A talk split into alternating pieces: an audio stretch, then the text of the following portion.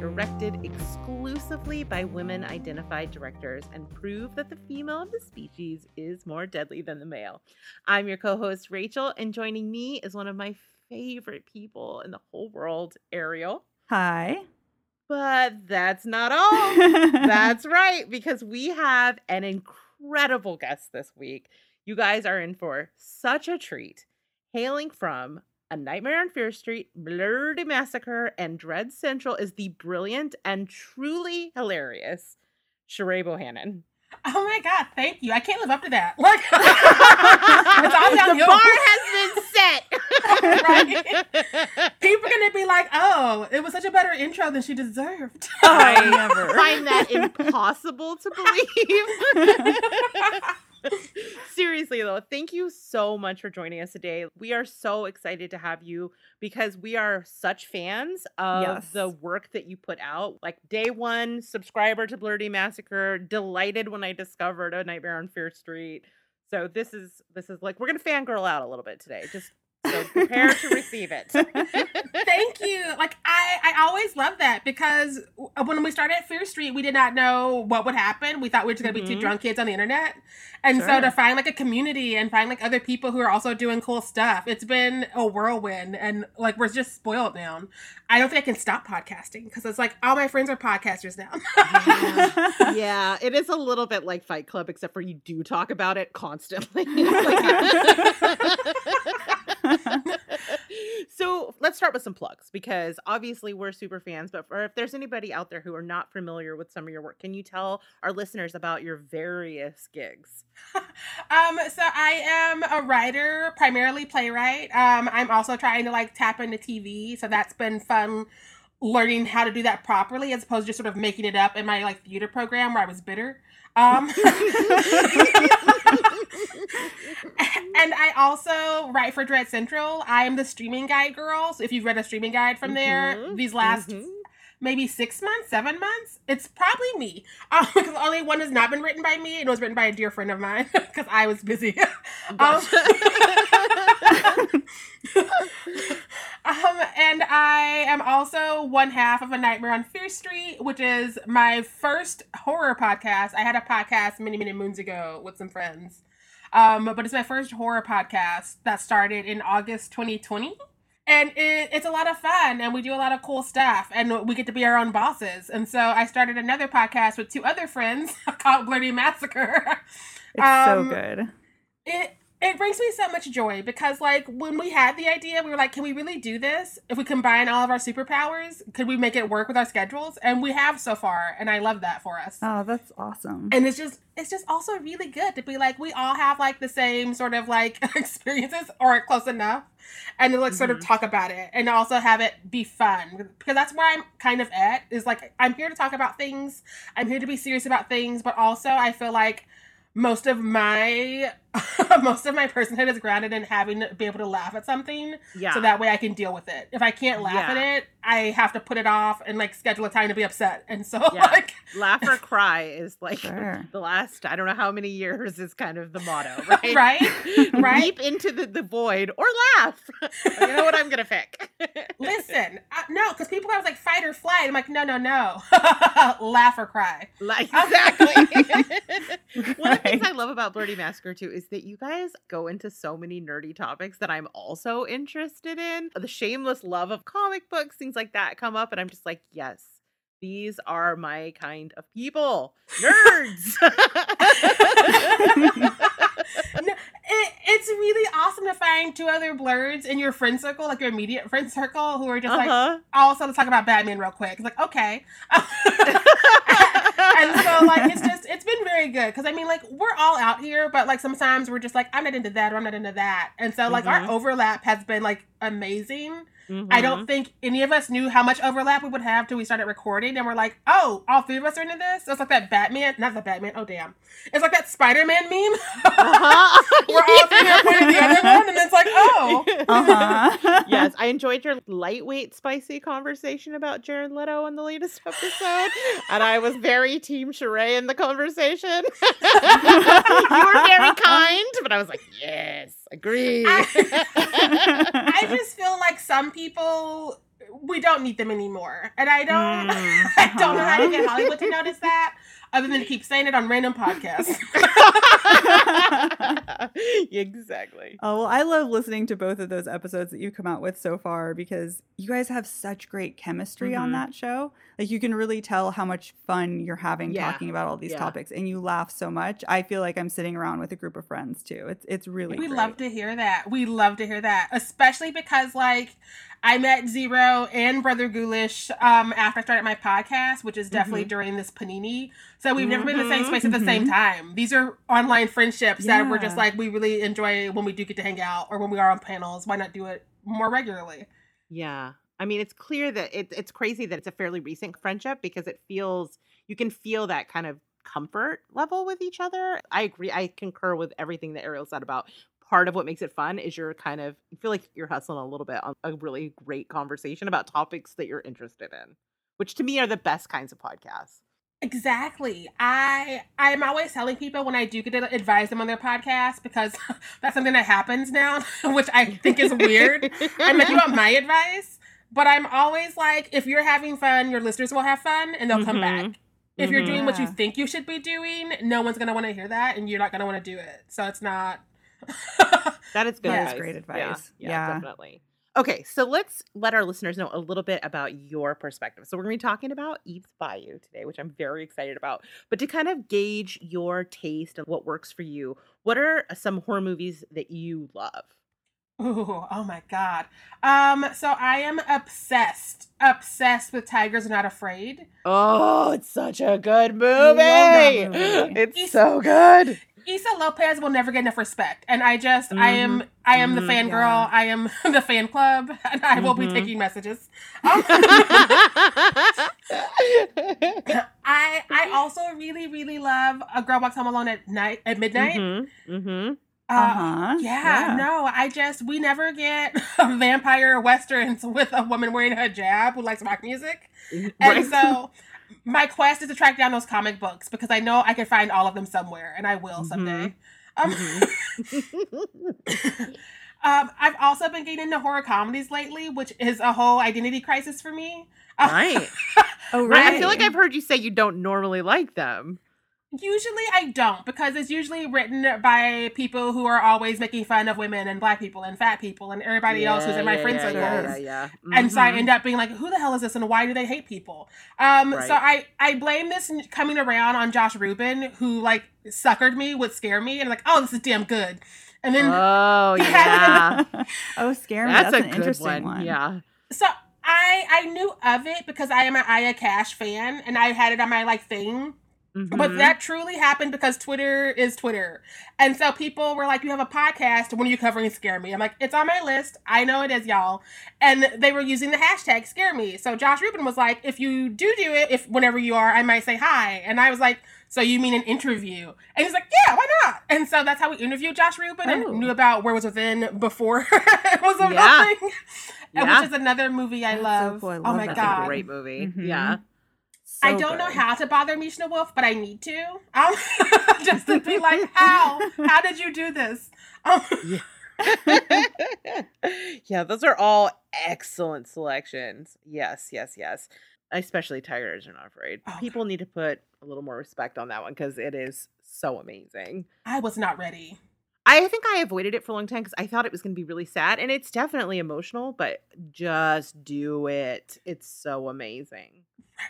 Yeah, it's such a beautiful mm-hmm. movie. True story. I never researched the movies before we I hit play because I'd like to know as little as oh. possible. Mm, uh-huh. And so for that episode, me and Tran on Fierce Street, we had our mentor from undergrad on, Doc J, and we were gonna watch it together because we hadn't seen each other in forever and it's the pandemic. So we found a way to like stream it all on one of those like websites. I forget which mm-hmm. one it mm-hmm. was. Mm-hmm. It was a mm-hmm. bad one that kept dropping out, so I like keep going back. Oh no! it was not a great watch party. but like none of us really knew what was happening until we hit play. And so we were all just there trying not to cry while trying not to look at each other while trying to watch the movie. oh, yeah. Oh, you could see each other? Oh no. Yeah. So, like, I ugly, ugly cried in that movie. It was not good. and when we got together to record the episode, it was like, yeah, I'm trying not to cry. Same, same. I didn't want you to see me crying, but I had to cry after we got off the call. Like, oh my god, I gotta watch that again. Oh, it's so good. All right. So, aside from uh, Tigers Are Not Afraid, because we all agree not enough respect for that movie, what are some other films or filmmakers that you think people are sleeping on that people need to be checking out immediately? Oh my God. The first film that people need to check out is Tales from the Hood. It is the best mm-hmm. anthology. Mm-hmm. Fight with your mm-hmm. mothers. Um, that is a great one. Like we don't give Rusty Cundiff enough credit for that one. Mm-hmm. Uh, we just don't. Yeah. And right. I mean, I would not be a millennial if I did not say Jordan Peele because, like, I mean, the yeah. glow up. Right. Oh my god. Yeah. to give yeah. us Get Out and Us and like reboot the Twilight Zone and have mm-hmm. it be mm-hmm. good, even though critics pissed on it. But it's a good time. I've been rewatching mm-hmm. it. It still hits. yeah. yeah. Yeah, definitely. Oh my god, how excited are you for Nope? I'm so excited. Every day it's not here, I cry a little bit. I just right. that is fair and reasonable. right. Yeah, I haven't watched any of the trailers. I've just looked at the art, and I'm like, oh my god, I have no idea what it's going to be about, but I want to see it. I it right resist. now. I watched the trailer, and I will tell you nothing. I will oh, tell oh, you, you nothing. I you will go unsullied. Okay, I okay. promise. But having seen the trailer, I can assure you we are about to have an amazing time. It looks so good. Okay. I'm excited. Oh, uh, yes, no. me too. Yeah. Me yeah. too. I was going to say I am also a Radio Silence fan, but it was before mm. they dropped mm. Scream. It, I swear it was because Ready or Not was one of my favorite movies. I think it's a better movie than Knives Out. But they so came at the same time, so people don't give it enough respect as well. I love yeah, that that's movie. True. Absolutely. The end of that movie is so good. It's, oh, it's, it's so so good. when it just starts popping off, you're like, "Oh my god, yes!" Right? Uh, yeah, yeah. I needed that in my life, uh, especially in in the times that we've been living through. I'm seeing the one percent turn into blood, but it's not hard for me to swallow. I want more. It was not a hardship yeah. that I had to endure. right, right. All right. Well, speaking of films that you love, you picked today's movie, Eve's Bayou, for us to discuss, which I'm very excited about. What made you decide on this one? I feel like it's one a lot of people just don't watch. Um, mm-hmm, and mm-hmm, I, mm-hmm. and now that I'm older, I understand why they don't watch it because like there is this there's this inherent thing that like a lot of people do where they just don't go see movies with mostly black casts which mm, upsets the yeah. hell out of me. And it's why mm-hmm. I'm always fighting about Tales mm-hmm. from the mm-hmm. Hood being the original Mortuaries collection. um, yeah, we're like, huh? What? Yes, correct. That is that is accurate. Mm-hmm. Right. And I'm not saying that like Mortuary collection doesn't have its moments, but I'm just saying you can't be like, this is the sure. greatest thing ever if you've not seen Tales from the Hood. Yeah, I mean that's yeah. the movie that teaches you that David Alan Grier can be scary as fuck. Oh man, so right? scary. right? Uh, He's terrifying. That that movie is incredible. It's listen, I it's a journey. I watched it far too young, and Clarence Williams III mm-hmm. did not get enough respect and credit for that performance. Mm-hmm. Mm-hmm. But yeah, back to Eve. Yes. I also chose it because I, it was the first time I didn't even know what it was when I was watching as a kid, but it was the first and maybe the only time I've seen black people in a Southern Gothic movie. Mm-hmm. Yeah. Mm-hmm. And so I didn't understand how groundbreaking that was until I revisited it like a few years ago, and I was like, "Oh, this was like a historical moment." And Kasi Lemmons yeah. did not get enough credit for this. Mm-hmm. Yeah, very mm-hmm. true. Yeah, I mean, I feel like we don't even even just like coming of age stories with about young black girls are so rare. I'm trying to remember another one. It really is a special movie, and I think you're right that it is underseen and underappreciated for sure. Mm-hmm.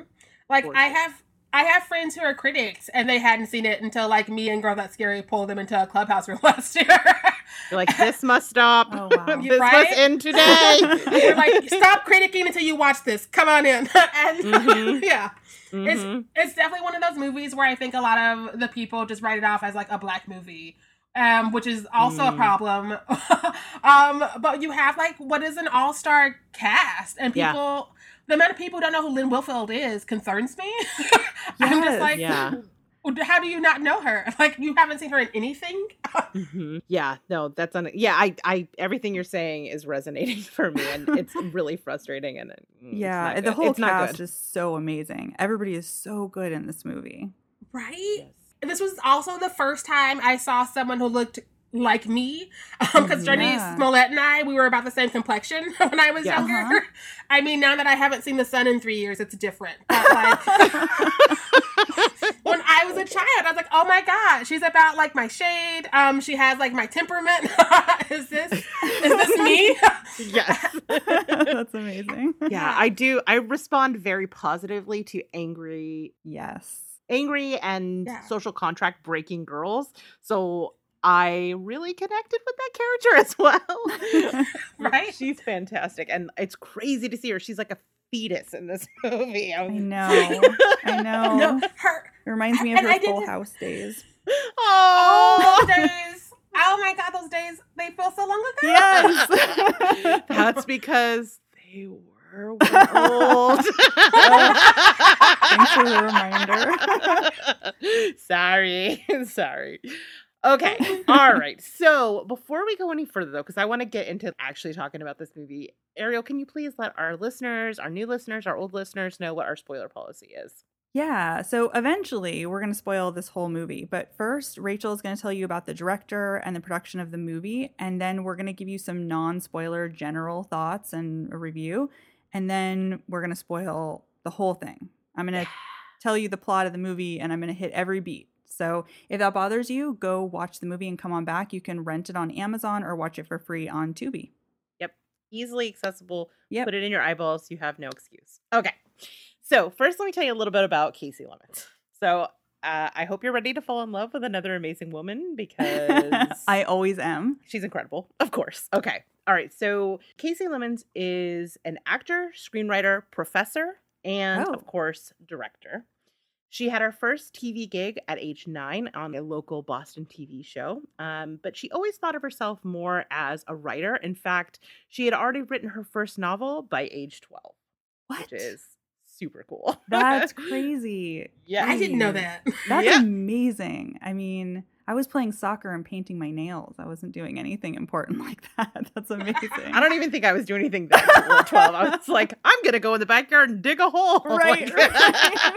I was not writing a novel. So she uh, was originally born in St. Louis, Missouri, but when her parents divorced at age when she was eight, they moved to Newton, Massachusetts, so that her mother could attend Harvard.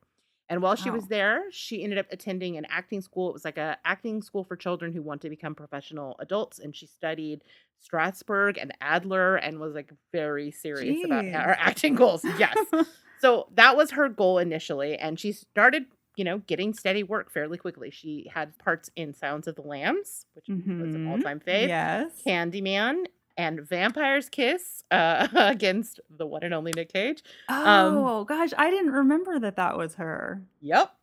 So, despite the success, though, Kasi said that she wasn't satisfied. She was tired of going to auditions and she felt like she could be doing something more with herself. In an interview with *The Believer magazine, she said, I was unfulfilled and I decided to make a move to do something. I really wanted to create on a meaningful level. And that was hard as an actor because the parts that I was getting at the time or that were available to me were the black best friend to the lead.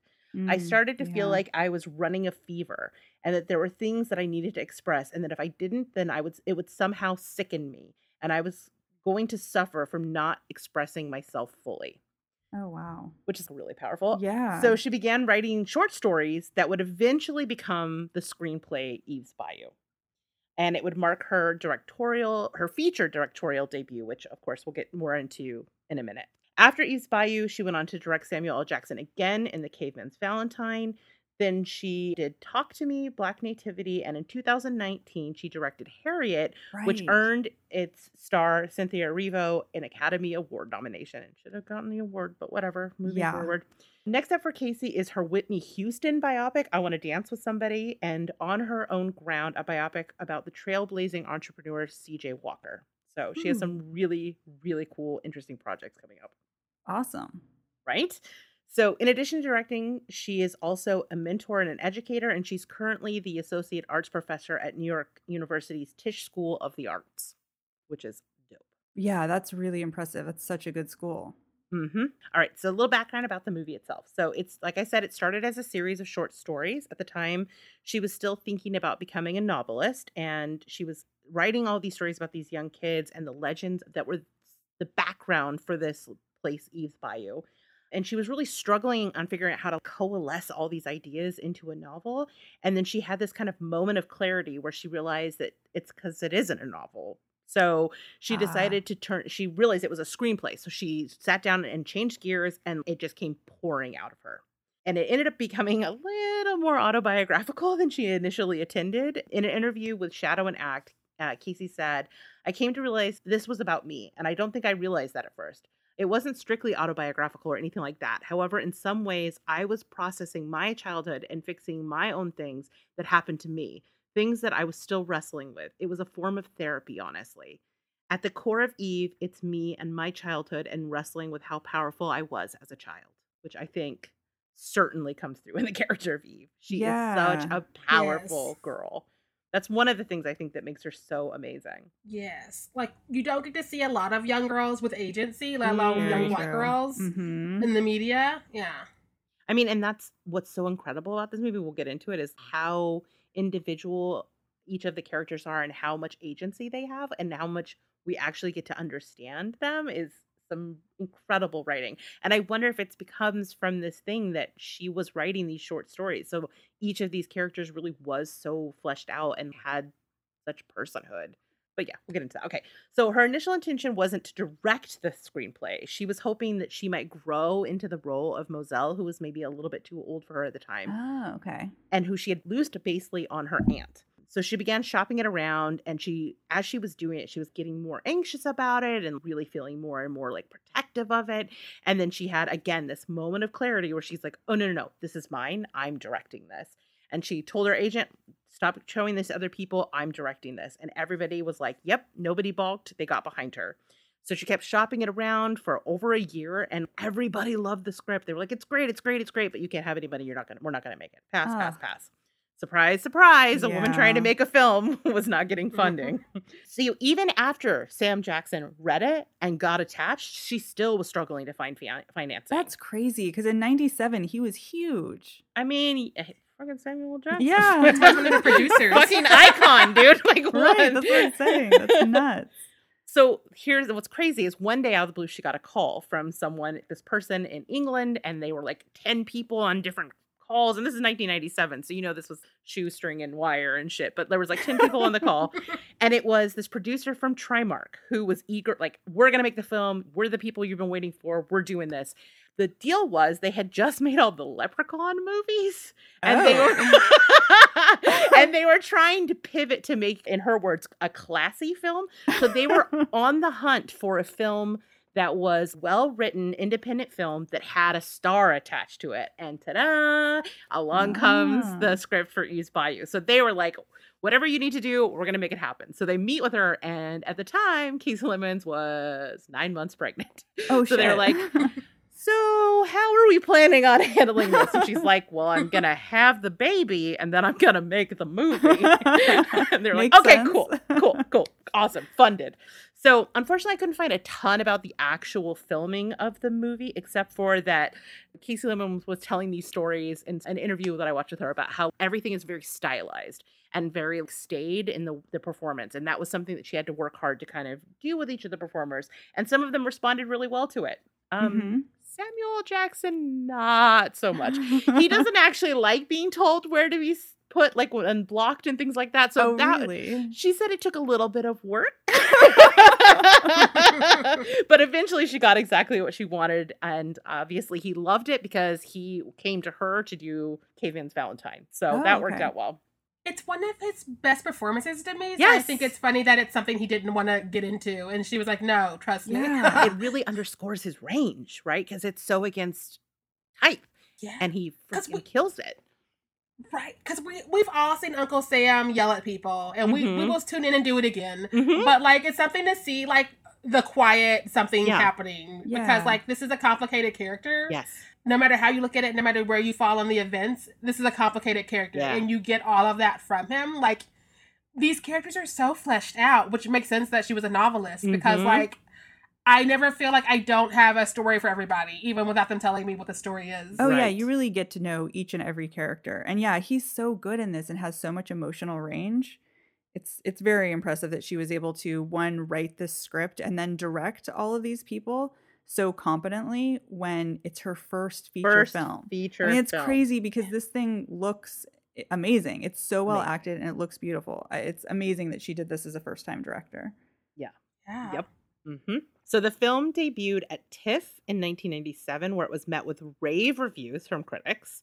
Chief among them was the late great Roger Ebert, who called it one of the best films of the year, elegant, sensuous, and haunting. And wow. correct. Yeah, accurate. it went on to become the highest grossing independent film of 1997. And Kasi won the Independent Spirit Award for Best Feature, First Feature as well as a National Board of Review Award for Outstanding Directorial Debut. Wow. Yeah. In 2008, over 20 years after its debut, the Na- Library of Congress selected Eve's Bayou for preservation in the National Film Registry for being culturally, historically, or aesthetically significant. Good. Of that, right? Of that honor, Kasi said, "There's a certain amount of appropriate excitement that you're supposed to have. I was excited beyond that. really, it means so much to me. In the letter they sent to me, they called the film a national treasure. I burst into tears. It's amazing Aww. that some little film that you gave your blood, sweat, and tears for 22 years ago would ever be considered a national treasure. That's worthy of being preserved and being talked about with such films as My Fair Lady and The Godfather. It's really kind of incredible. Oh, and beautiful. Yeah. Good for her right? It's so cool. Even though we are saying like people don't give this thing enough love. Yeah. It's good to know that it has been recognized, you know, eh, not enough, but at least it's being recognized. yeah. Okay, so that's basically all I've got, except for that it's like you said, currently available to stream on Tubi. So if you haven't already watched it, here's your chance. Fire up the Tubies, turn on ad blocker, and give it a go. What are you waiting for? Listen, we're reviewing films and giving life tips, okay? All right, I'm so sick of hearing myself talk oh my in a God. non-spoilery way. Sharai, what did you think of this movie? I love it. I I love it. I I I love a complex character. Um I love a lead who's who thinks that they know what's going on but don't because again like our lead is a child mm-hmm. and so she's filtering it all through the lenses of a child who's like being told things and learning things as she goes and she gets to like make those mistakes like when she yells at her mother and things like that that just are like inherent to the growing up process of being like oh wait is that too far mm-hmm. and yeah. it's just it's messy and it's interesting and it's I, I I live for it. It feels like a novel that I never got to have as a mm-hmm. kid. yes. Mm-hmm. Mm-hmm. Yeah. So I actually thought I hadn't seen this movie until I put it on and then realized oh. that I've oh. actually seen it multiple times. So I'm the only one who needs to be ashamed. Great. Great. So so my mom really loves any movie set in Louisiana mm. anything in New Orleans, Louisiana. She just loves that. And so I have seen it multiple times because of her, but I had totally forgotten about it because it had been so many years. So it was really interesting revisiting this as like a full adult now. Mm-hmm. This is a full adult movie. very, very. So, one of the things I know this is maybe a weird place to start, but one of the things I really love about this is its sort of languid pacing. Mm-hmm, mm-hmm. Because I feel like it matches so well with the setting of this movie. It has this mm-hmm. dreamy, poetic quality that I just really sunk into and loved about it. Like we were already saying, the acting in this movie is fantastic. Child actors oftentimes ham it the fuck up and just like ruin movies. and these young women, especially the two daughters, were so fantastic. And they yeah they have these huge emotional beats in this movie and they just hit them so well. It's so great. And I think, you know, Sharai, I, I've been listening to your podcast since it started. And I remember you had an episode this last Christmas, I think. And one of the things you said about um, shit, Rachel, what's that movie that we love so much? That Christmas one where you think it's going to be like a home invasion. Better movie? watch out. Better watch oh. out. Thank you. You were talking about Better Watch Out, and you mentioned that when you were watching it, one of the things that occurred to you was that there's not a single black actor in the whole movie. Mm-hmm. And that there's no reason for that. And when I heard that, I was like, oh shit, I didn't even recognize that. I watched mm-hmm. that movie mm-hmm. and totally missed that piece of it. Mm-hmm. And what this movie really shows you is that because it has an all black cast, you really get this full breadth of types of different characters, right? Instead of just having maybe a single black character who's basically just an amalgamation of some really terrible tropes, you get mm-hmm. so many diverse points of view, perspectives, types of characters because there are so many black actors in this movie.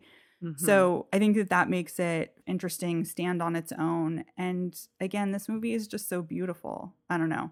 I just think eh, that you're totally right that people don't give this movie enough credit and enough time because it's so much more amazing than I expected when I went into it, especially for a first time director. It blows my mind because honestly, I think this should have been an Academy Award winner. You know, it's that mm-hmm. kind of a mm-hmm. movie. 100%. Yeah, what Anna Paquin has an Academy Award for Journey to right? right. I've seen the piano and I've seen this movie. I'm just saying. I'm just saying. One hundred percent. Because like everything you just said, and also like this came out in the '90s.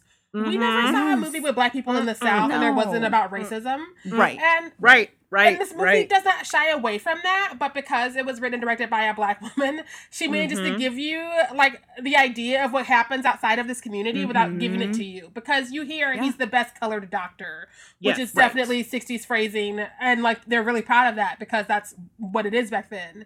Yeah. And like you see that they have their certain hangouts on the certain sides of the tracks, but we don't get into like, here's how it is when he goes over right. here and then like the cops pull up. Um, right. I, right as a black person, I'm just tired of it always being about how mm-hmm. racist the people are, physically racist. When uh, most of my most of the days it's just microaggression Monday, and that's insidious. Mm-hmm. Um, and so that's more interesting to me is to see how these things are working in workplaces and schools as opposed to being like brutality. Um, right. Well, yeah, yeah. That's so eh, that's so interesting because I know on that latest episode of Blerdy Massacre, you guys had this amazing conversation about how so many movies that have black characters in them want to focus on slavery or some kind of really intense yes. black trauma mm-hmm. and that mm-hmm. you're really mm-hmm. sick of that being the only portrayal and it's like mm-hmm. this movie why aren't there more like this it's so good and this was 1997 and we haven't gotten much since then you know no it's just it it's such a good movie and i just wish that and I don't know when a good time for this to come out would have been because like we have movies mm-hmm. coming out mm-hmm. now that people want to argue about, and I'm just like, you sure. clearly missed the point. And so maybe in the future yeah. it'll be a good time for it to come out. Hopefully in my lifetime. I don't yeah. know. yeah. Yeah yeah, I'm glad you guys brought this up because I was like, is that a weird thing to talk about? But I I had the same thought of there's not a single white person in this, and eh, that is to the benefit of the film. Yes, because there's no white person coming in and centering themselves in this narrative. There's no like a moment with the cops, and the first thing you think when you hear about something about in the South in the '60s, you're like, well, I've heard this story before, but to see a world where obviously, like you said, on the fringes, those things do exist, but this is solely the experience of this family and their friends, their extended family, without having to bring in unnecessary voices and lived experiences. right. And honestly, it allows as a viewer for me to see a, a, a community, a world that is I don't know, one that we just never, ever, ever see. And it was really exciting and interesting to me. And I think that's for me. I can't imagine for someone who has a similar lived experience how incredibly invaluable that would be if it was helpful to me. You know, so I'm really grateful for this film and for getting a chance to see it and talk about it because I think it's not just really good, I think it's really an important movie. Yeah, absolutely. And because we get to spend so much time with these characters too, like you were saying, Sharai, it's messy, it's complex, you know? this isn't a straightforward story and it makes it fascinating and lovely. It's so lovingly made. You know, I think that's really clear when you're watching it. Yes. Mm-hmm. And it's just again, as a kid, I, I I don't remember like there being wealthy black people on my TV. Sure. and right. I I mean, like we had a few sitcoms, like there was like Martin the Living Single, and so you're getting the idea that people could be doctors or lawyers mm-hmm. or they could mm-hmm. own magazines, but it was not like the it was not the norm. It was not the majority. Right. It right. was all stereotypes and sadness, and people are crying, and people are selling drugs and living in like things that are falling apart. And mm-hmm. so to mm-hmm. see like this like southern community with affluent black people who have like soap mm-hmm. opera problems, I was like, right. I can aspire. yeah, absolutely. Yeah, I I loved this movie. I mean, th- like I said, this has been on my watch to watch list, and I'm so glad that it got bumped up because I'm ashamed that I have not seen this already. It's so good, and I hope people check it out because honestly, you could this movie was like practically made in a mm-hmm. lab for me. It's it's amazing vintage costuming. It is family drama. It is witchy women. It is women behaving badly. It's coming of age girlhood story. It, it it's all of your favorite more. things. It's all yeah. of my favorite things in one movie. So I I just know that people are going to be you know who have not seen this are going to be delighted when they finally get a chance to check it out. It is lush, it is rich, it is full of amazing world building, which we've talked about.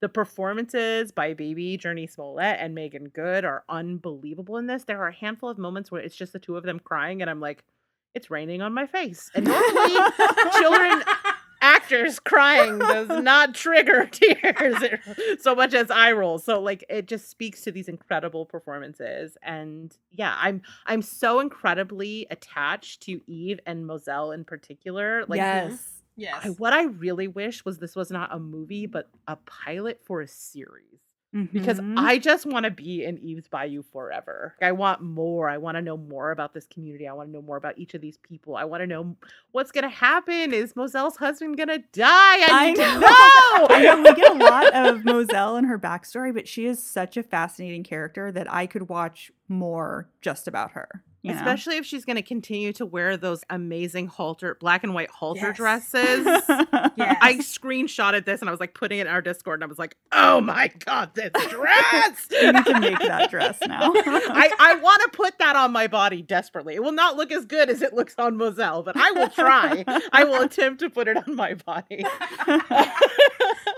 But yeah, it's it's a wonderful movie. It's heartbreaking and sometimes a little titillating. So you should absolutely seek it out is like my final non-spoilery. Yep.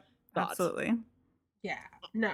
It's the kind of movie we could have if we let more black women mm-hmm. write and direct their movies mm, because mm, yes. she she handles all of these conversations that a lot of people have tried to handle separately and mm-hmm. failed because she gets it she understands it like i i was not surprised i should have known actually that she felt like eve was a lot like her because there was just so much care with this character and these family mm-hmm. dynamics and the way things are filmed or alluded to as opposed to us like having something gratuitous which is what men are want to do when they direct these kind of things and it's just it felt like it felt like I was being taken care of while I was taken on this journey, and I just I want more of that.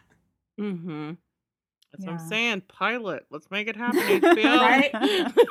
I will always co-sign for more magical realism on television. always. Mm-hmm. All right. So let's start heading into spoilers because I know we got to talk. And I need to talk about the end and the interpretation, and also the director's cut. So, Ariel, why don't you give us the synopsis for this movie? And for folks at home, this is where we start doing spoilers. I'm going to spoil so, the shit out of this in my synopsis. So, yes. so, this is me giving you time to find your phone and turn it off. Okay, we're in the spoiler zone. Go for it, Ariel. All right. So, Eve's Bayou follows the Batiste family through one summer in Louisiana. There is the father, Louis, who's a well respected doctor, his wife, Roz, and their three kids 14 year old Cicely younger brother Poe, and our main character, 10 year old Eve, as well as Louis's sister, Aunt Mozelle, who we adore. Oh my God, Mozelle. I, I'm obsessed. So Eve adores her father, but starts becoming disillusioned when she witnesses him having sex with Maddie Moreau, a family friend. The summer becomes more fraught as Eve discovers more evidence of her father's serial infidelity, and Cicely argues with her mother as she fights for more independence. Eve spends a lot of time with her Aunt Moselle, who can see glimpses of the future and the past when she touches people's hands, a skill we learn later that Eve has too.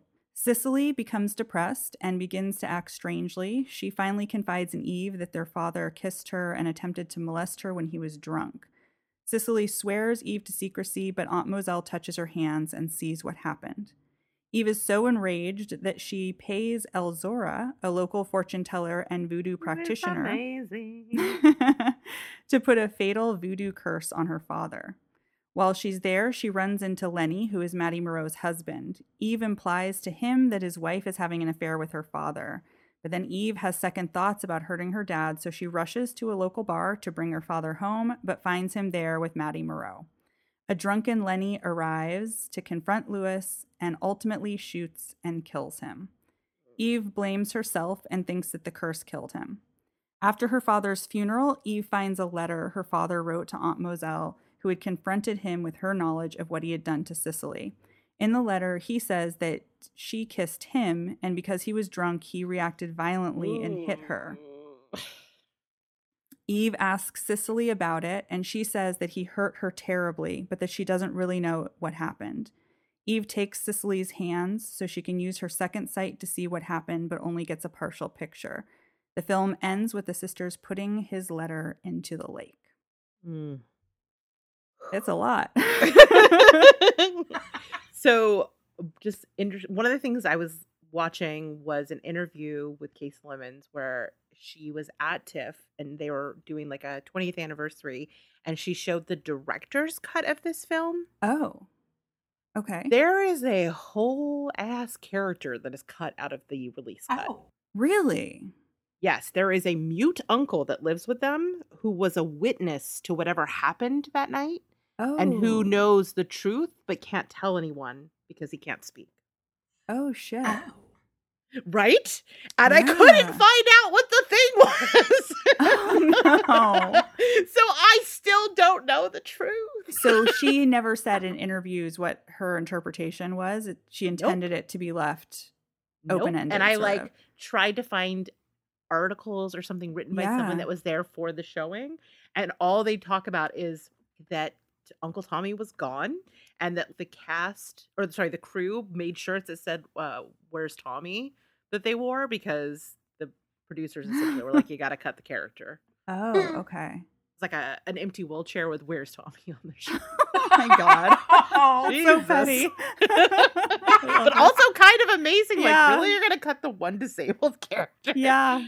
But yeah, to completely sort of change the context of the end, where yeah. there is two versions of the truth and then the actual truth, the actual truth is removed. So now the film is just about the two versions of the truth. Interesting. And it was just because the producers didn't want this character in the movie? Apparently. Hmm. I would have rather had him than either of the husbands that we see Right? yes. I mean, you're wrong. okay, so now that all spoiler caps have been list- lifted. What are your thoughts about this movie and the things we couldn't talk about before, Sharai? I so like when I was younger, I hated that it, it's such an open-ended ending. Um, mm. But the older I get, the more I like it because I mean, mm-hmm. like, it's not black and white, like we were saying. There's shades of gray. This was not a good man. just yeah. no, no. Anybody who has an affair during a party at your house and then like talks your kid down and tries to gaslight them is not good. Yeah, he took the weaponizer, the way yes. he weaponizes her affection for him is wild in that opening. Yeah, and, and the fact that he does everything so publicly, it's like designed to embarrass and hurt his wife. You know exactly and he definitely he definitely is also doing something with Cicely, even if it's not mm-hmm. that. Because yeah. like mm-hmm. he lets this go on too long. Like if if mm-hmm. it's not that, it's still ooky. And he mm-hmm. he's playing into it because he needs to be like seen in a certain way by everybody. Right. It's part of the reason she has that thing for him is because she's yeah. like this is he respects women who are not my mother who he's sleeping with. So maybe that's how I get him to respect me. And mm-hmm. so like it's just it's so much that is just wrong. And so like I I'm not sad he died, even if he didn't do it. so right. I think that that is that is why it's okay to be open ended, and it becomes more about them deciding to like keep this secret and to own the fact that it's more complicated than either of them can deal with at this age because they're like 10 and 14. Mm-hmm. Yeah. Yeah. And just that love they have for each other at the end, you know, that's mm-hmm. what's the mm-hmm. important part of it. I I love Jurnee and Meagan together because like Jurnee had a it was more of a sibling bond with her than her own brother who played Poe. Mm-hmm. and that is acting. right. Yeah. yeah. That scene where she's asking her not to go and she's saying her she's her best friend. I was like, oh if you so have if you have an, an all complicated sibling relationship, yes. this thing is gonna stab you in the heart. in the best way. In the best way. So right. this is a hundred percent a compliment. I mean it a hundred percent as a compliment. But this movie is the VC Andrews movie that I've been dreaming of my whole life. it's like I've always said I want someone to take those terrible books that I loved when I was like Eve's age and definitely shouldn't have been reading them, Same. but take them very seriously and have them cast with like an amazing cast and have them a, an amazing writer come in and write them and then make it beautiful and just take it totally seriously. And I've been like, someone do it, someone do it. Turns out someone did it in 1997, and it's amazing. I knew it would be. but we have family intrigue with a mysterious past. We have family curses and doomed romances, and then like questionable family boundaries. It's all here. It's all here. It, yeah, it's, so true. I hadn't even seen that until you pointed it out, and I was like, oh, you were totally right. It's got all that stuff. Yeah. I, in the Discord, I was like, "Oh, this thing is VC Andrews in all the best way," and then yeah. we get we get Cicely's side of the story. I was like, "Oh no, and also the worst way."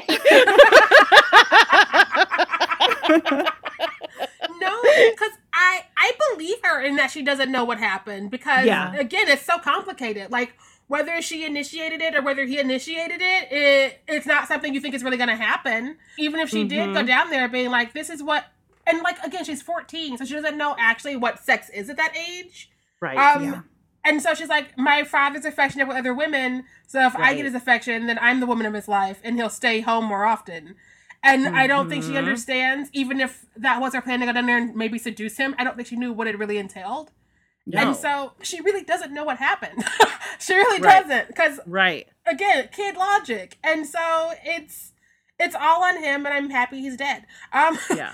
So, well, I mean, he wields his love, right? He manipulates and wields his love. Of course, people are going to act out, especially when they don't understand the boundaries. This is a problem of his own creation. Right. It's really he's, he's manipulating up, and gaslighting but... everyone around him, and the way he treats Cicely is in a kind of sexual way. The way he dances with her and mm-hmm. holds her and talks to her is not the way you normally would with your daughter. And so I think mm-hmm. he's constantly kind of pushing that boundary. And so the fact that maybe she kind of fell into that a little bit is still on him. Well, he's know? shown that's how he values women. Yes. Mm-hmm. Yeah.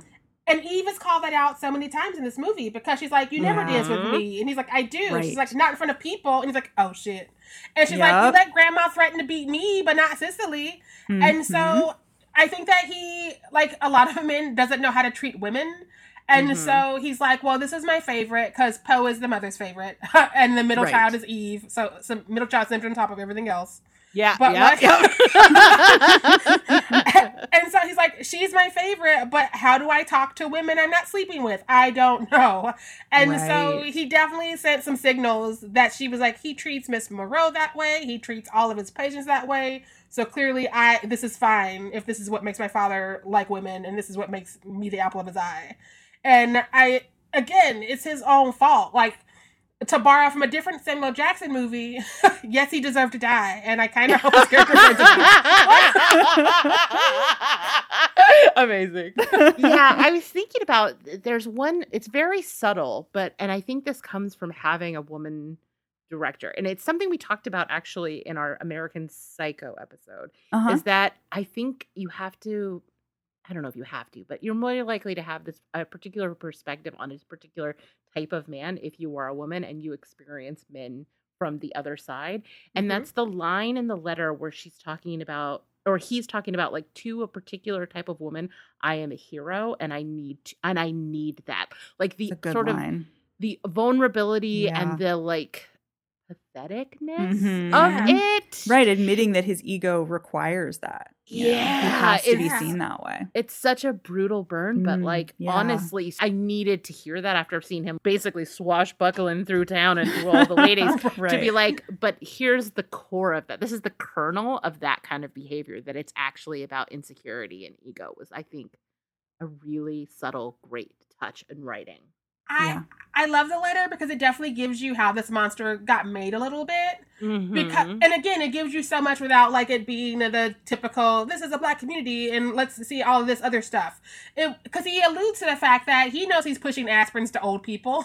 Yeah, um, he doesn't yes. real medicine, and he's talking about how he just needs to like feel a certain way and for some reason, probably shitty parenting, as most people often are what, suspect of.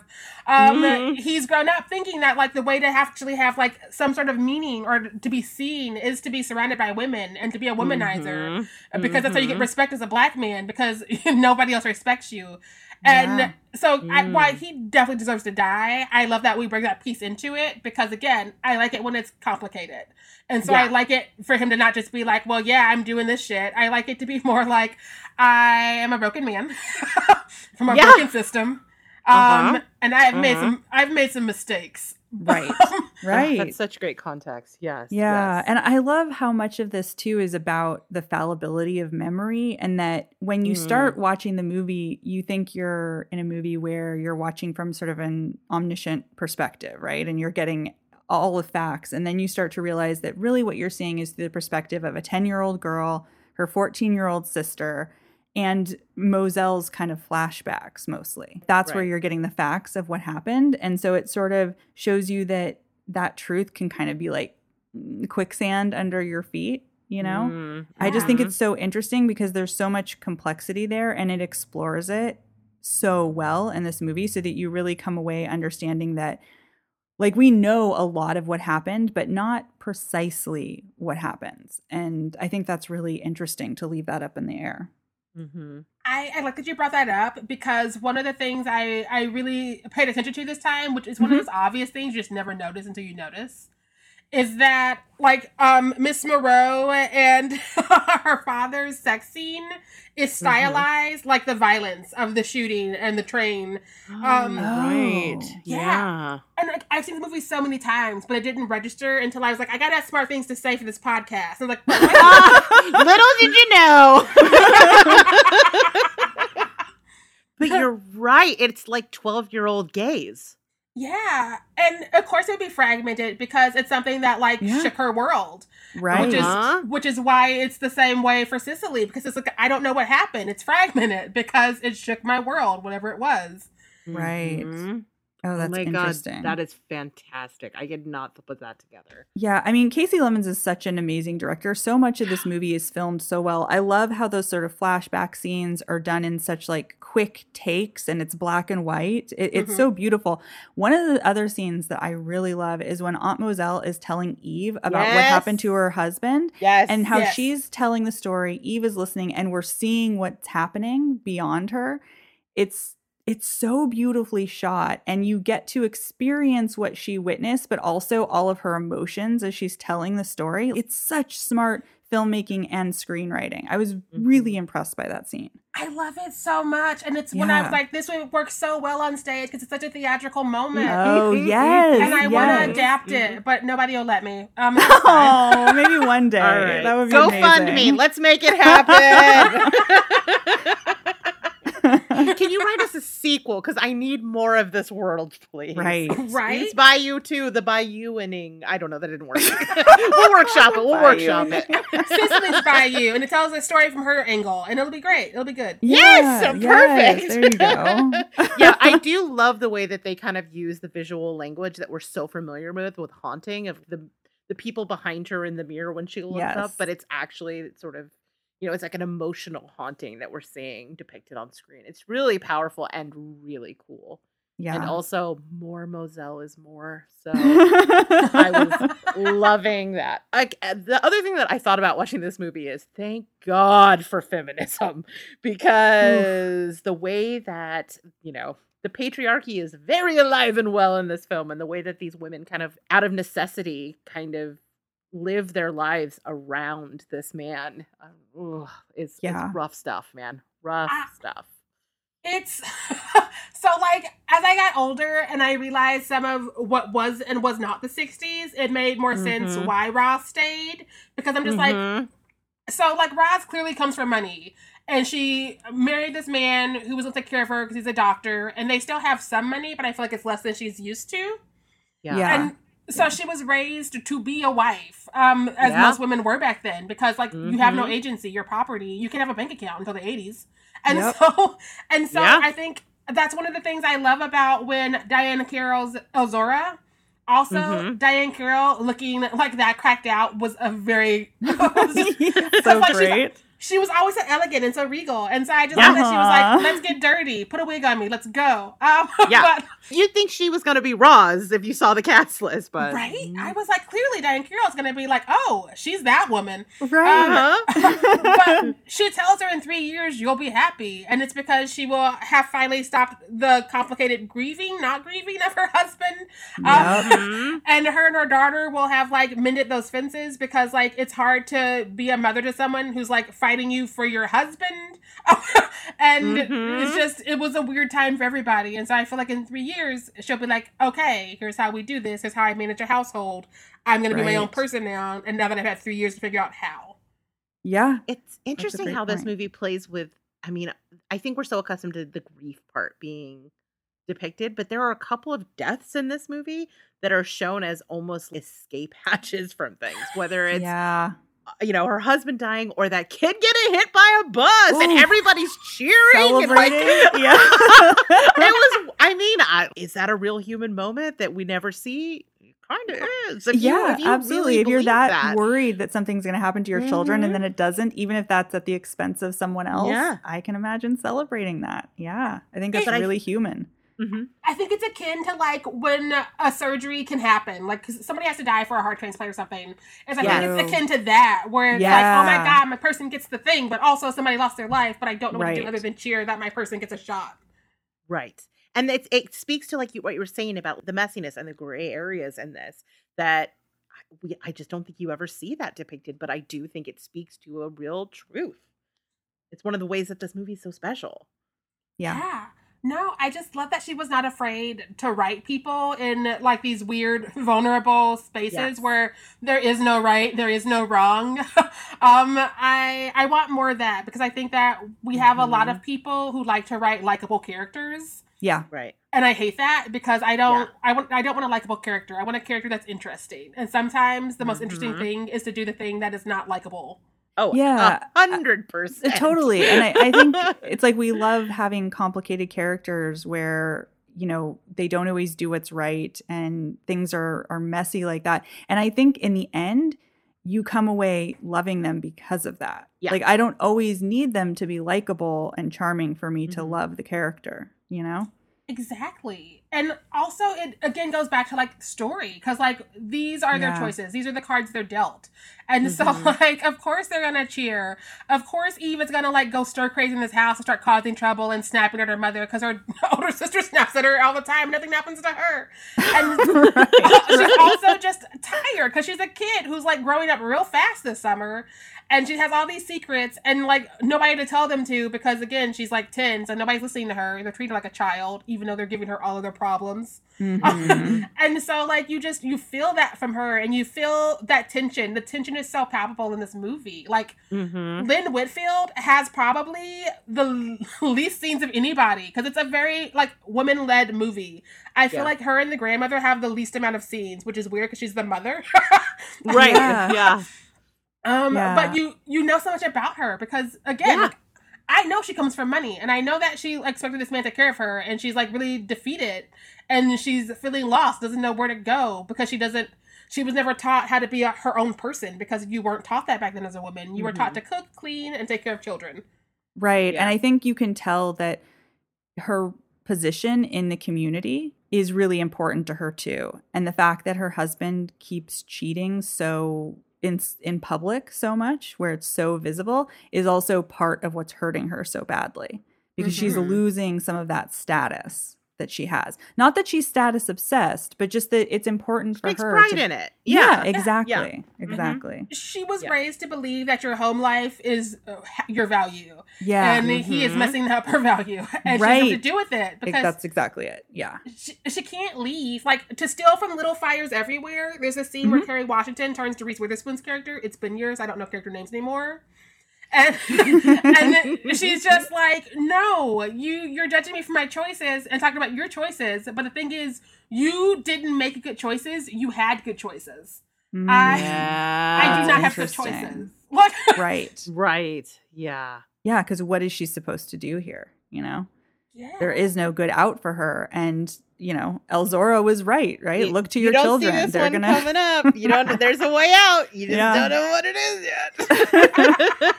I mean, she's not wrong, right. but yeah, I, I think it comes back again, and I know we've talked about this a little bit, but each and every one of these characters, with I guess with the exception of Elzora, I feel like we understand not just who they are in an archetype kind of way, but they have agency, and you can understand their desires as people, which is when people are talking about writing good characters, it's sometimes hard to kind of understand what that means or to explain what that means.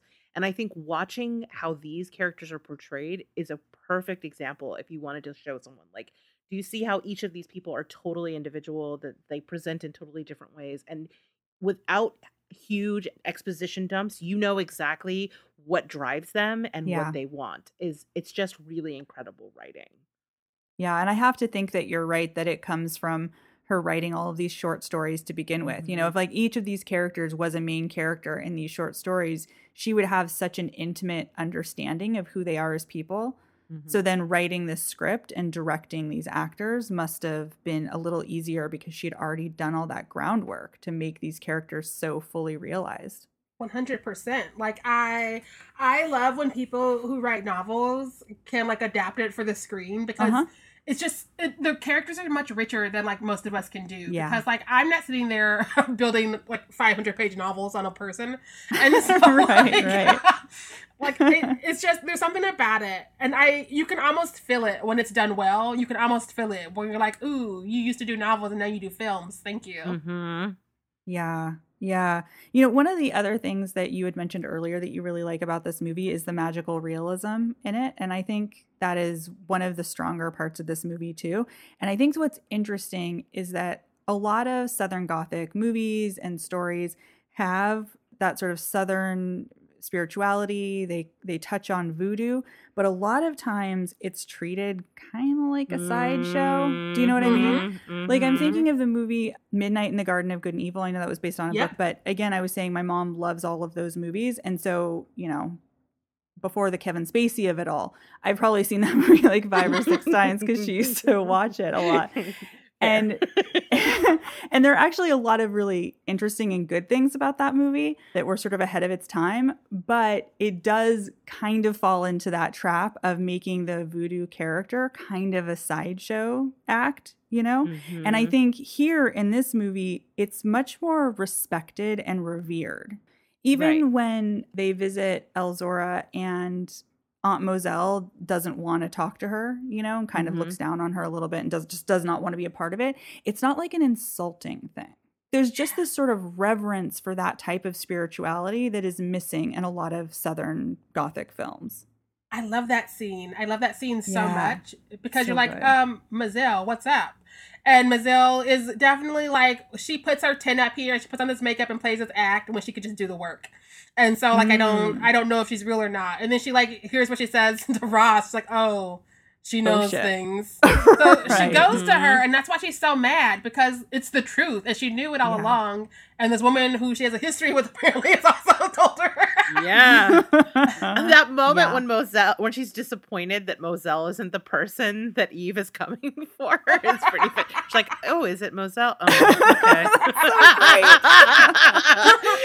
it's just, I mean, and I think it goes to also the how we've talked about how well written the characters are, but the kind of unnamed or I guess named character is Eve's Bayou itself, and that Yeah. feels just as richly kind of rendered and and I think it's also these little moments of rivalry between the two sort of voodoo practitioners in town. Those are subtle little world building things that in a lesser film would not necessarily exist. Yeah, but you really do feel the presence of the setting of this movie, which I always really love. Yeah, even that market that they're walking through, where mm. Elzora has her little stand, you know, it, she's so cool. she is so cool. She's just cool, man. All right. Well, do you guys have any other thoughts? I know I don't want to keep you too long, even though I could happily talk to you all night because, like I said, I'm trying to make you my real life friend. Um, do you guys have any maybe criticisms or things that didn't work for you about this movie? I'm gonna get out front and say I didn't really have any criticisms for it, but I, I want to open up the floor for people who are not, you know, maybe a little more particular like my criticisms are meaningless because I'm just like some of the wig yeah. technology is not great, but also it's the '90s Fair. and it's such a Fair. small, Fair. it's such a small complaint in a great movie to be like, mm, the wig was crooked that one time. Right. the lace front technology was not quite to the, the level we are right? now. Yeah, and, and, to be fair, Samuel Jackson is usually bald, so there's not a whole lot to like work with. um, but he loves a hairpiece, and so they gave him one, and it it was it was definitely a character building hairpiece. I'm glad someone else said it because usually I'm wig cop. So. She's always wig cop. I never notice these things, and she always points them out. And she did not know that the main girl in the craft was wearing a wig, Sharai. no, Robin. Okay, so I thanks, Rachel. I'm getting you back for having seen this movie before.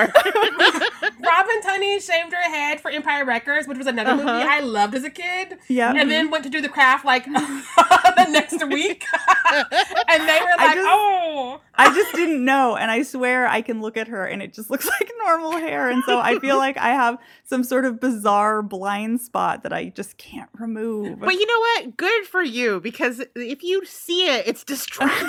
the I movie magic is real for you. I can never unsee it. Like Ginger's right, is ruined right. for me because Bridget's hair is never right. It's never oh, right. Oh, and they keep throwing wind at her, and I'm just like, stop putting wind at her. Like that's not a wig that's gonna stay forever. Like, yeah, it's like Barbie hair. It's like all sticking. No, no, right. no.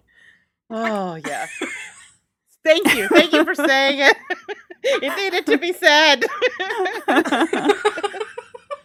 oh man. So I will say this is not a criticism. This is but I would say I want to make clear for people who maybe decided to stick with the spoilers or whatever that this is a go- a horror movie in sort of the gothic tradition, the southern gothic tradition rather than spooky dooky kind of right. horror film, yes. right? So that's not a criticism. It's just a caveat because I want to set you up for success to have the best experience with this movie and have an experience like we had with it. That's my that's the only thing I have in my cons. Yeah, I mean, I know I'm usually the one with a long list of cons, but I mean, I wasn't gonna say it. but I actually don't really have any with this. I I just, I really, really love this movie. The one niggling thing I will say is Samuel L. Jackson is amazing in this movie. His emotional ups and downs are fantastic. I think his acting is superb here, but he does seem to be trying to do an accent at some points and not at others. And so that's my yeah, one criticism. And it's so tiny that it doesn't really matter. Now that you're saying it, that is, a, I mean, it didn't bother me, but no. it's not untrue. but again, his performance is so great that I feel yes. like it's forgivable. You know what I mean? It This isn't a, a real con. If you just tell yourself sometimes he's drunk, it's fine. exactly. There you go. There you go. Fits the character. He's a madman type character. He's always got a whiskey somewhere. That is true. Perfect. I love it. You're just making me think of what, that scene where she finds him in the the carriage house, and you watch oh, him like man. his masterful manipulation and turning on that super Watt smile and just turning the whole thing on its head and hugging. Oh, it's oh, it's so oh, good. But it's, it's so, so good. good. And then when she tells when she tells Cicely, and you can see that Cicely believes her, but you know, needs to change the narrative to protect Eve and to protect her father. Protect her father. Yeah. yeah. And mm-hmm. it it's just so sad, you know? And I think I mean that's amazing that child actors were able to do that where you're seeing both her understanding that it's true and also trying to lie to say that it isn't, you know? Yeah. I mean that's it's impressive. So I watched this movie again like almost four times these last two days. Um, okay. And one of the times, listen, and one of those times, I wondered if when she tells Cicely, if that's when Cicely makes the switch in her head, that like if her father's running around with women she thinks are tacky, then she should become the woman of the house because she says yeah. her mother's this beautiful woman and he would never. But then she's different from there on out, and You're I right. Mm-hmm so that might have been like her. That might have been her motivation to step it up and to get the right. haircut and become her mama. Mm-hmm. yeah. yeah. Oh, that's really hard. That's a hard one to swallow right there. Ooh. I think but it makes her, a lot of sense. Yeah. I think in her own twisted kid logic way, she was like, I can keep my father in the home if I am. Yeah. and so she's saving her family. And I think that's another reason she's like taking those tones with her mother and just sort of being like kind of a bitch. Because she's just mm-hmm. like, if you won't do what's necessary to keep him, then I will. And it's like, yeah. you don't yeah. understand what you're saying on so many levels. Oh, that's so hard because she's so yeah. young. Yeah. yeah. It also kind of goes back to what Kasi Lemmons was saying about how she didn't understand her power as a child and in with that perspective it's another ripple effect and, and under underestimating her power as a child that eve is doing. You know what i mean? That the outcome of this thing she says becomes it sort of tumbles into this series of events that, that that's sort of like the start yeah. of it. Oh my god, ah, it's so intense. this movie's so good. it really That's is. my uh, put that on the next cover when they re-release it. Ah, this is so good. That's my cover text. yeah, but yeah, no, there's there's so much to unpack. I could almost go line by line to unpack different meanings of possible stuff. So yeah. like this could definitely be a longer episode if I don't stop talking soon. We'll come back, part two. but just the breakfast scene alone, where she's like, "Nothing happens mm. behind your mm. back, mother." I'm just like, tell me, Ooh. tell me more specifically. Are you talking about the affairs, or you and your father? Because it could go either way right now. Oh damn. Yeah, yeah. God, yeah, this okay, so I also have this running thing and this movie breaks it is that I want ambiguous endings to stop. I need it in 2022. I need you to write an ending to your movie, please. My god, I can't take any more ambiguous endings. Exception Eve's Bayou because I think that thematically yes. is this is the only ending it could have. And it really does have an ending. Mm-hmm. You know, those characters come together put that letter in the lake and move forward. Mm-hmm. So I feel like there really is an ending. It's not, you know, one of those movies where you just don't know what anything really means anymore at the end. Mm-hmm. I feel like part of the reason it's open is because like Eve is sort of like shadowing Mozelle's character. And mm-hmm. they even have like the same sort of kind of I don't want to say magic, but the same sort of sixth sense and like she predicted that Mozelle's husband was going to die before he did. Um, right. and they share that hand situation. And so I think that part of the reason it's open is because Mozelle's always going, Did I do that? Which I mean, for the first husband, she did instigate that.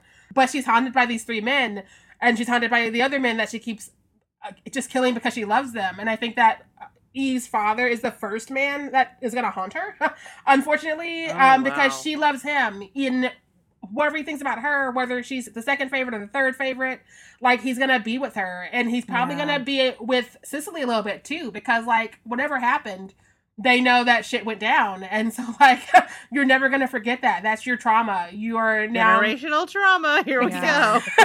exactly. So her character doesn't get an ending, so we don't get an ending, and I'm I'm okay with that for her. Yeah. Oh, absolutely. I think yeah, it. Definitely. I think it works in this case this is how you do an ambiguous ending when it is thematically resonant and and emotionally cathartic in a weird sort of counter way. Yeah. yeah. Yeah, and I think that you you definitely know that this is something that has stuck with her whole life because really the movie opens with adult Eve narrating saying that this happened the summer when she was 10 years old and she killed her father. I'm know? sorry. I'm just my mind is still blown by the fact that this whole movie is like 12 year old gaze. he blew my mind, Sharai. I I I live for that quote because I'm just like that's how you open a movie with yes. literally verbatim. The summer I killed my father, I was 10. And I was like, Ooh. you can only go everywhere I want you to go from there. So right, amazing. Right. oh yes, best VC Andrews ever. Okay. Awesome. So, like I said, I know it's getting late for you. So, any other final thoughts before we wrap up our review of this amazing movie? I just want everyone to see this movie at least once because yeah. again, it did not get enough respect, and we don't give Miss mm-hmm. Lemmons enough respect because mm-hmm. like this is definitely this is definitely a movie that should have gotten Oscars and it should have gotten awards, and instead like we see it on Tubi every once in a while, and that's all we know about it now. Yeah, but it does so much that we still don't get to see happen in Hollywood or in media at all, and that that's sad that like this movie came out in the 90s and this is kind of like where southern gothic for black people ended. It started mm-hmm. and ended with this movie yeah, as far as i'm aware. so we need we needed uh, her to Jurnee to come back and do lovecraft country for us to at least go anywhere near the subject again. Yeah which was a completely different beast and that's yes. a whole yes. other episode. Oh my god that journey for journey. the journey for journey. exactly. yeah, it's crazy, especially because of the way that it do- is kind of sliding through the cracks a little bit. When I went and looked, and it was the top grossing film, uh, indie film that year. It's in the Library of Congress. It's it won all these awards, like Indie Spirit Awards, and but so I guess it begs the question: so why isn't it more lauded? And I think. Mm-hmm. We know trying to do a little bit of self reflection around that. That's all I'm saying. Yeah. Yep. Yeah. I think you're absolutely sadly right. Yeah. Absolutely. Yeah. And it just But that's we're gonna change it. We're gonna let people know. One podcast at a time. Exactly. Taking tours, talking about this and Tales from the Hood until everybody sees everything. Listen, there are worse life goals, okay? Let's make it happen. awesome. Okay, great. So, highly recommend everybody check it out.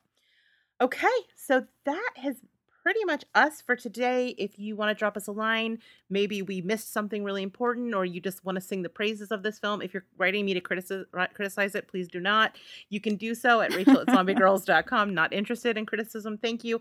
Or you can come chat with us over on the Facebook page, or you can follow us on Instagram and Twitter at ZG Podcast Plural. If you're looking for something spooky tonight and you don't know what to watch, and you've already watched Eve's Bayou and Tales from uh, the Hood, then you should definitely come check out our video on demand and streaming page uh, where we keep track of all the spooky doings that are happening on all the millions of streaming services and video on demand. And if uh, you want to support us because you love us, you can do so by joining our Patreon at patreon.com forward slash zombie girls and get all those sweet, sweet perks. And while you're on the internet doing all of these various things, there's one other very important thing you need to do, and that is to head over to A Nightmare on Fierce Street, followed by Blerdy Massacre, and hit that subscribe button. You will not be sorry.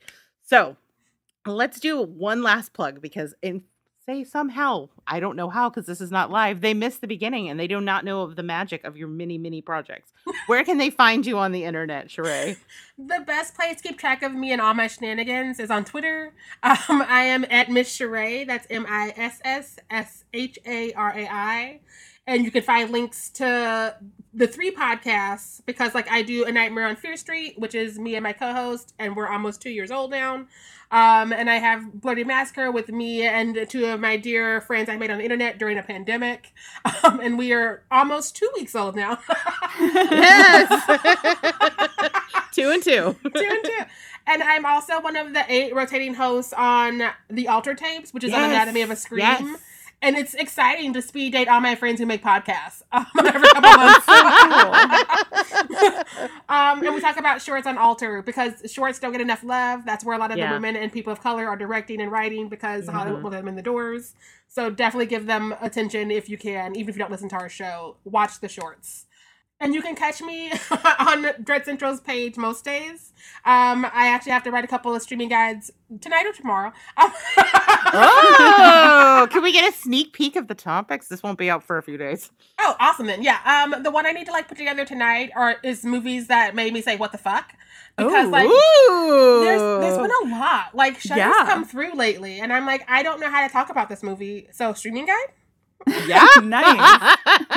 I think oh, what the fuck is it? That's kind of like the epicenter of the Venn diagram of things I like in movies. So I will definitely be reading that article. I, I, I love a movie that's like I don't know how to get you with the plot I want, so chaos.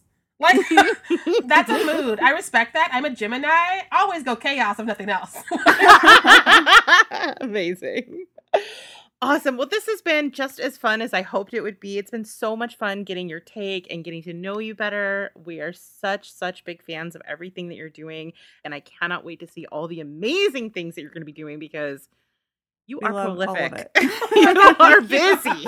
you are booked and blessed, and we are happy to see it. oh my god! Like, I'm gonna come to this podcast more often, just like I have self esteem. Right? yes, if you're having a bad day, back. you need a little serotonin. You let us know. We'll have you right back on anytime. this has been awesome. Thanks for having me.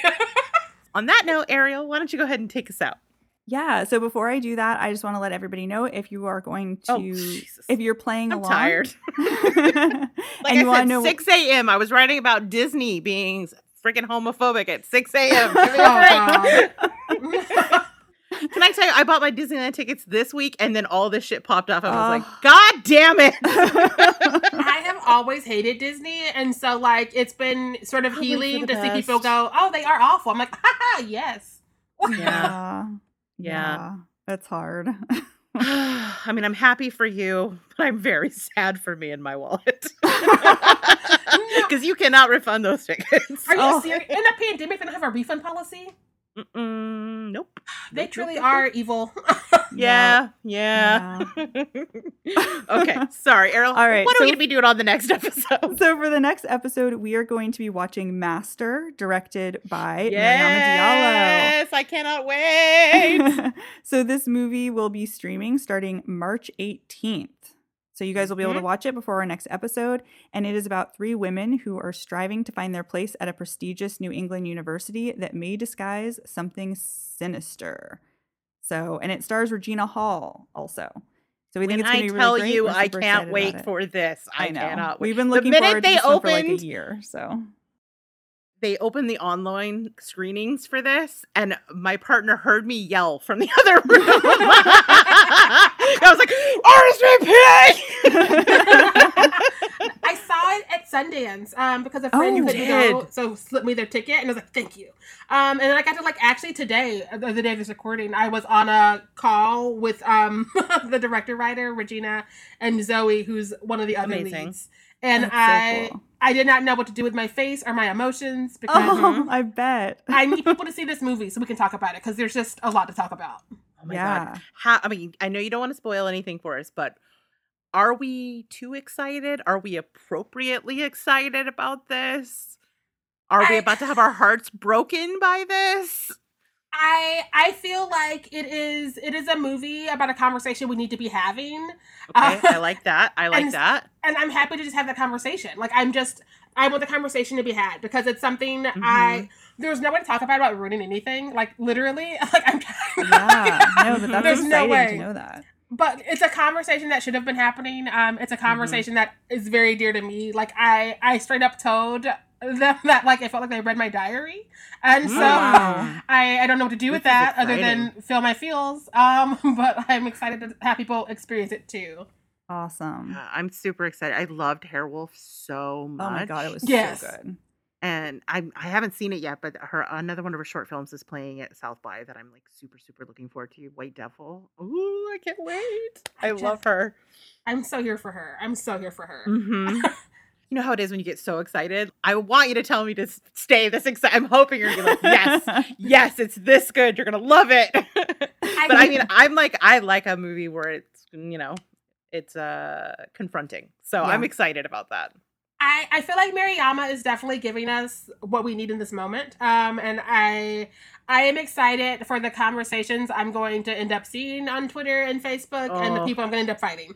And I'm oh. pretty exhausted for you, to be honest. Yeah, but that sounds really interesting. Yeah. You just let me know if somebody gets crazy. We'll go slash their tires. we always got our switchblades we, ready. We will be the we will be the West Coast branch of the tire slashing army. You just let us know. We are on it. Anybody in like you know the Pacific uh, Standard Time region, we got you between Ariel and I. uh, all right, now this time, Ariel, because you have done the thing. out. All right, guys. Thank you so much for listening to another episode of the More Deadly podcast. Thank you so much to Sharai for joining us. This was yes. an awesome episode. I am so excited that people are going to be watching this movie and, you know, contacting us, letting us know what you think about it. I'm really excited. If you are a patron, stick around for our extended episode where I curated a group of short films directed by women for Rachel and I to watch and talk about. And other than that, we'll be back in two weeks with our review of Master. Bye, yes. everybody. Bye, everybody. Thanks, everybody, for listening, and to my co host and good friend Ariel for always teaching me something new. Production on this episode was done by yours truly and edited by Ariel. Our theme song for the show is More Deadly by DJ Shark.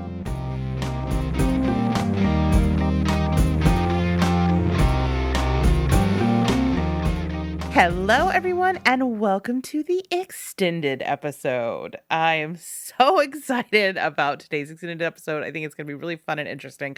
Plus, I am still riding that sweet, sweet high of hanging out with our new friend, Sharai. I've just claimed really her as a friend. I don't know if she actually wants it, but I don't know. That's just, I'm sorry, I don't make rules. That's just how it works.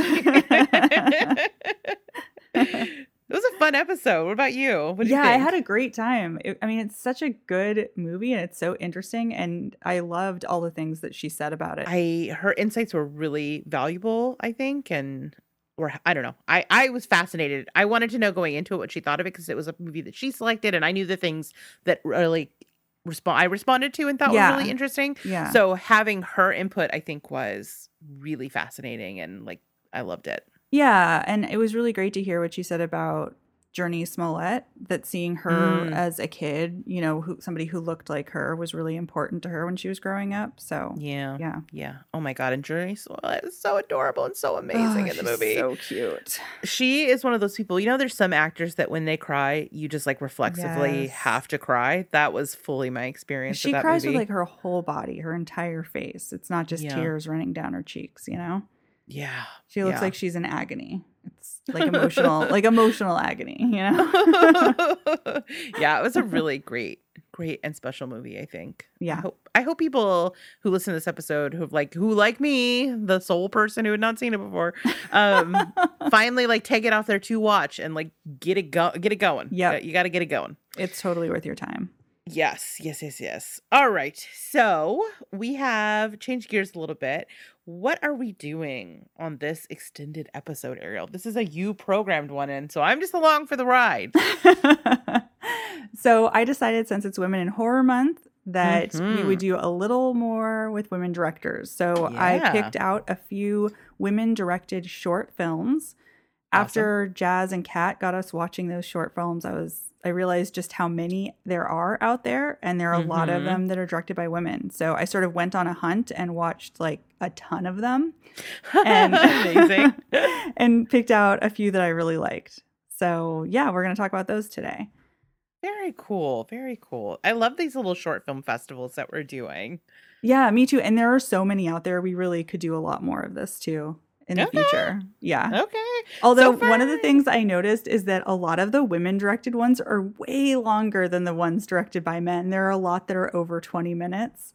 Really? Yeah. We got a lot to say, okay? Like and we haven't had as much opportunity to do it. So when we get our exactly. chance, we got to get it all yes. out there. okay, so before we get into these really quickly though, Ariel, can you give me a list of what these movies that we're going to be covering are and who directed them? Um, so that people can find them wherever they need to find them if they want to watch these before listening to us talk about them. Yeah. So the first one we're going to be talking about is Night Bus by Henrietta and Jessica Ashworth. Then it's Lady Hunters by Angela Atwood. Then Monster by Jennifer Kent. And lastly, Suicide by Sunlight by Nikyatu Jusu. And are these available like on YouTube, Vimeo? So, yeah, they're all either available on YouTube or Vimeo. So, Night Bus, Lady Hunters, and Suicide by Sunlight are all on YouTube, and Monster is on Vimeo. Awesome. Awesome. All right, let's get into these. All right, so the first one that I picked out is called Night Bus, and it's directed by Henrietta and Jessica Ashworth. Hmm. And most of the other, like the writer, the producer, and most of the other positions were all filled by women too, which is really cool. So are Henrietta and Jessica sisters or I believe so, but it's sometimes hard to find information about these um, directors that are making short films because they haven't, you know, had as many opportunities to be interviewed or things like that. Makes sense. Yeah. so this one is about a woman who turns is just turning 30 and she's a night bus driver and she which means she does like the night shift on this bus and it's you know in the middle of the night in London and the bus is completely empty but then someone dings for the bus to stop and when yeah. she looks back there's nobody in the bus. Yeah. Yeah, my first th- thought watching this was, "Oh my God, Susan Wokoma! yeah. I love her so. I know she's much. so funny.